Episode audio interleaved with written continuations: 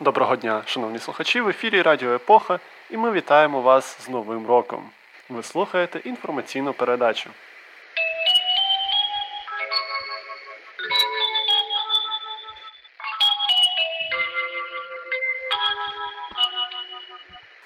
Головна новина.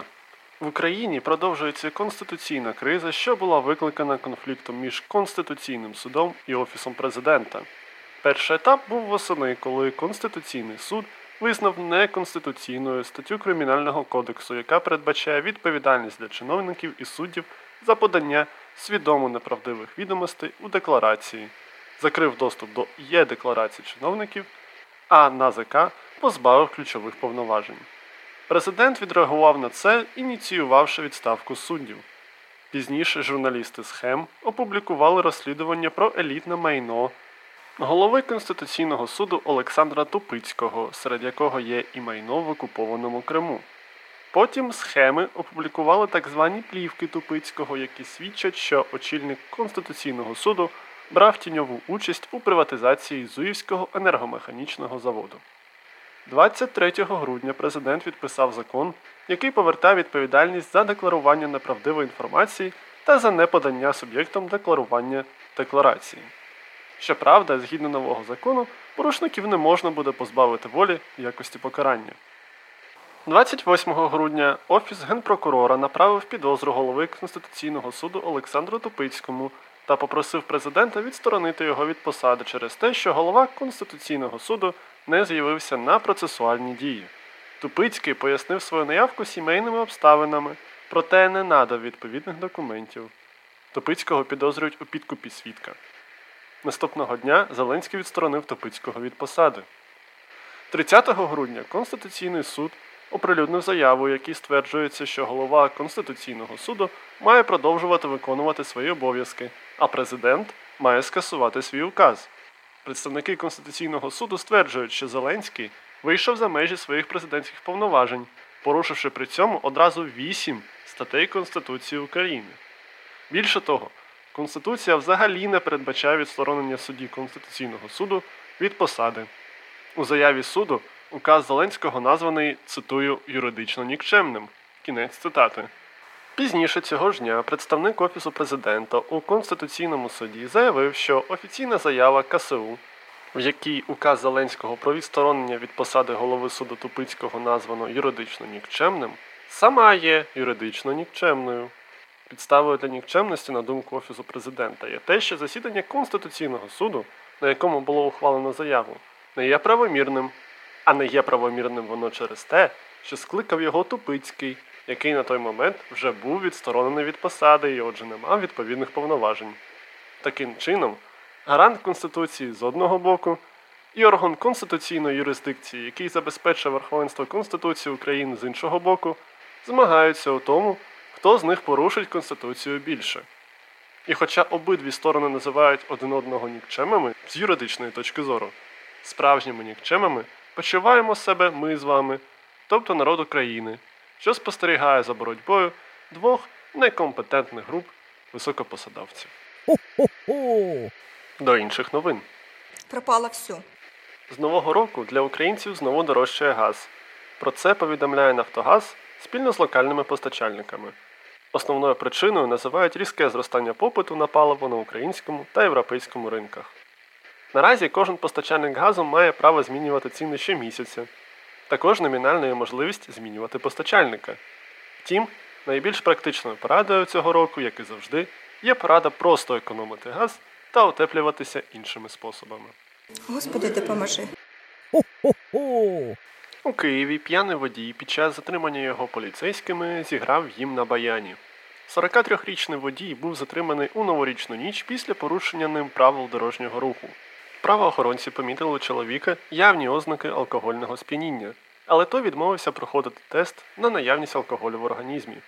Прес-служба Київської патрульної поліції повідомляє, цитую, патрульні склали на чоловіка матеріали за частиною 1 статті 130 керування транспортним засобом у стані сп'яніння та за статтею 126 керування транспортним засобом без відповідних документів Кодексу України про адміністративні правопорушення.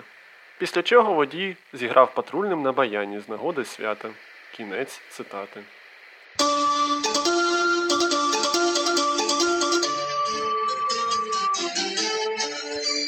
Новини спорту. Даріо Сорна може в майбутньому очолити Донецький Шахтар. Про це заявив генеральний директор клубу Сергій Палкін. Функціонер добре характеризує Хорвата. У інтерв'ю ютуб каналу Донецького Шахтаря Палкін сказав: цитую.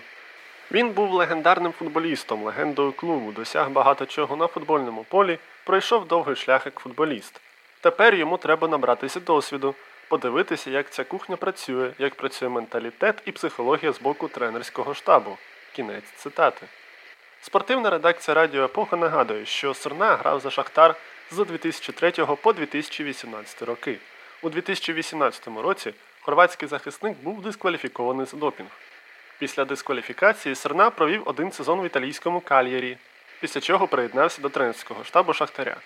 Минулого року Хорват обійняв посаду директора з футболу у офісі донецької команди. Інсайдери Радіо Епоха повідомляють, що у клубі також розглядають залучення інших шахтарівських сердець до роботи у клубі. Так, екс-захисник Шахтаря Ярослав Ракицький розглядається на посаду викидайла клубного ресторану. Інші інсайдери Радіо Епоха також повідомляють про інтерес до Сорни з боку Ігоря Суркіса, який потенційно зацікавлений у продовженні шахтарської тренерської династії у київському Динамо.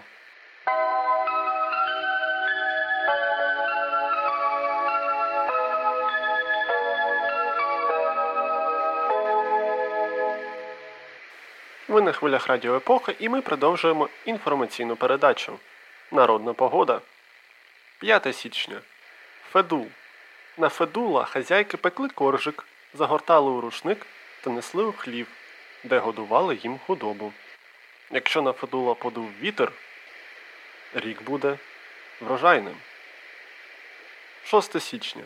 Святвечір.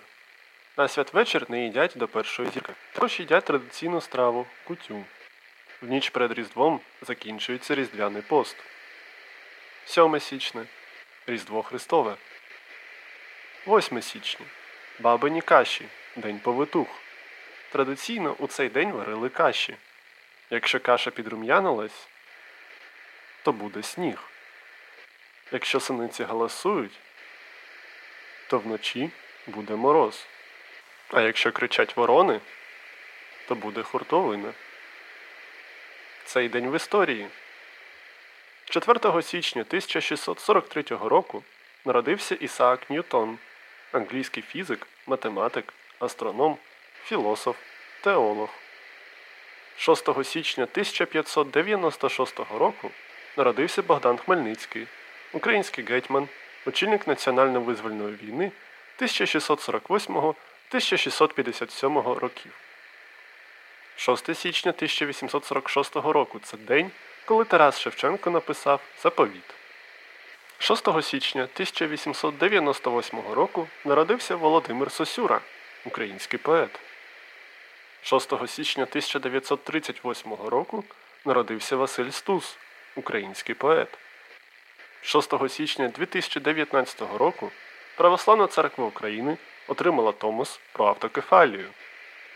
6 січня 2021 року президент України Володимир Зеленський назвав Томос піар-ходом попереднього президента і заявив про ініціювання процедури відміни реформ церкви, які послідували за прийняттям Томоса.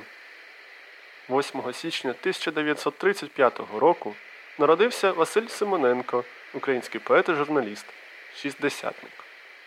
9 січня 1648 року Богдан Хмельницький був обраний гетьманом Запорізької Січі. Хо-хо-хо! Шановні слухачі, це була інформаційна передача на радіо Епоха. У мікрофона був Микита Корнієв. Дякуємо вам, що ви нас слухаєте. Дякуємо тим, хто підтримує нас на Патреоні, та прохаємо інших, хто ще не підтримує нас на Патреоні, все-таки підтримати нас на Патреоні. Сподіваємося, що це дасть змогу робити кращий контент, а може й навіть заплатити за опалення у нашій студії. До нових зустрічей, пані та панове, на хвилях Радіо Епоха.